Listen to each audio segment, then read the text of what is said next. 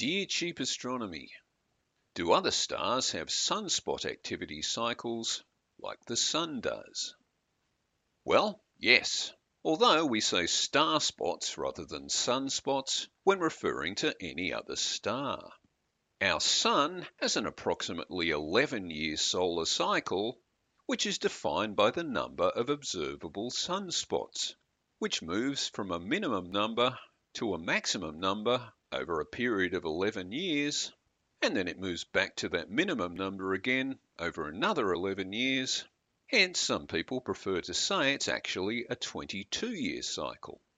Sunspots are the result of the magnetic turbulence that arises from the sun being a hugely massive rotating ball of electrically charged plasma producing what is sometimes called the solar dynamo. It's thought that sunspots are points on the sun's surface where magnetic field lines penetrate that surface, reducing heating by convection at that spot and hence making it slightly cooler. In fact, a sunspot is still quite bright and hot, it just looks dark relative to the even brighter and hotter parts of the surface that surrounds it.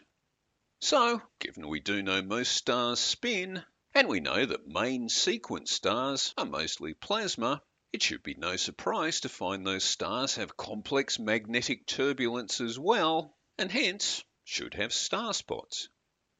Early discoveries of star spots were based on the fact that sunspots on our sun are associated with particular variations of calcium emission lines, with those same characteristic patterns being identified from spectroscopic analyses of other nearby stars. Further discoveries drew on interferometry, essentially creating a giant virtual telescope aperture by combining data from different telescopes around Earth. And then it was realised that tracking the transit of exoplanets across the faces of distant stars showed signals consistent with the exoplanet occasionally transiting dimmer spots on that star, and it was apparent those dimmer spots were moving in a way that was consistent with them being fixed spots that moved around and around on their rotating star. Anyhow, based on these various observations, it's become apparent that not only do other stars have star spots, but they also have star spot cycles. Much like the Sun, they go from a minimum number of spots to a maximum number of spots and then back again, although the duration of these cycles can vary. However, we should say at this point, we are finding these things on the edge of detection range of our current technology. So there is a degree of selection bias underlying the data set. Pretty much all the star spots we have detected are much bigger than the sunspots we see on our star, but it's generally assumed that there are lots of smaller star spots. Similar to the average size of our sunspots, they're just too small for us to detect them.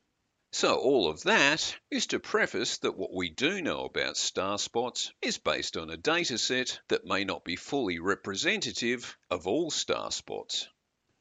Nonetheless, based on the star spots we can detect, it seems that a maximum to minimum cycle duration of around 11 years is common, although substantially longer durations have also been identified, up to 35 years in one case.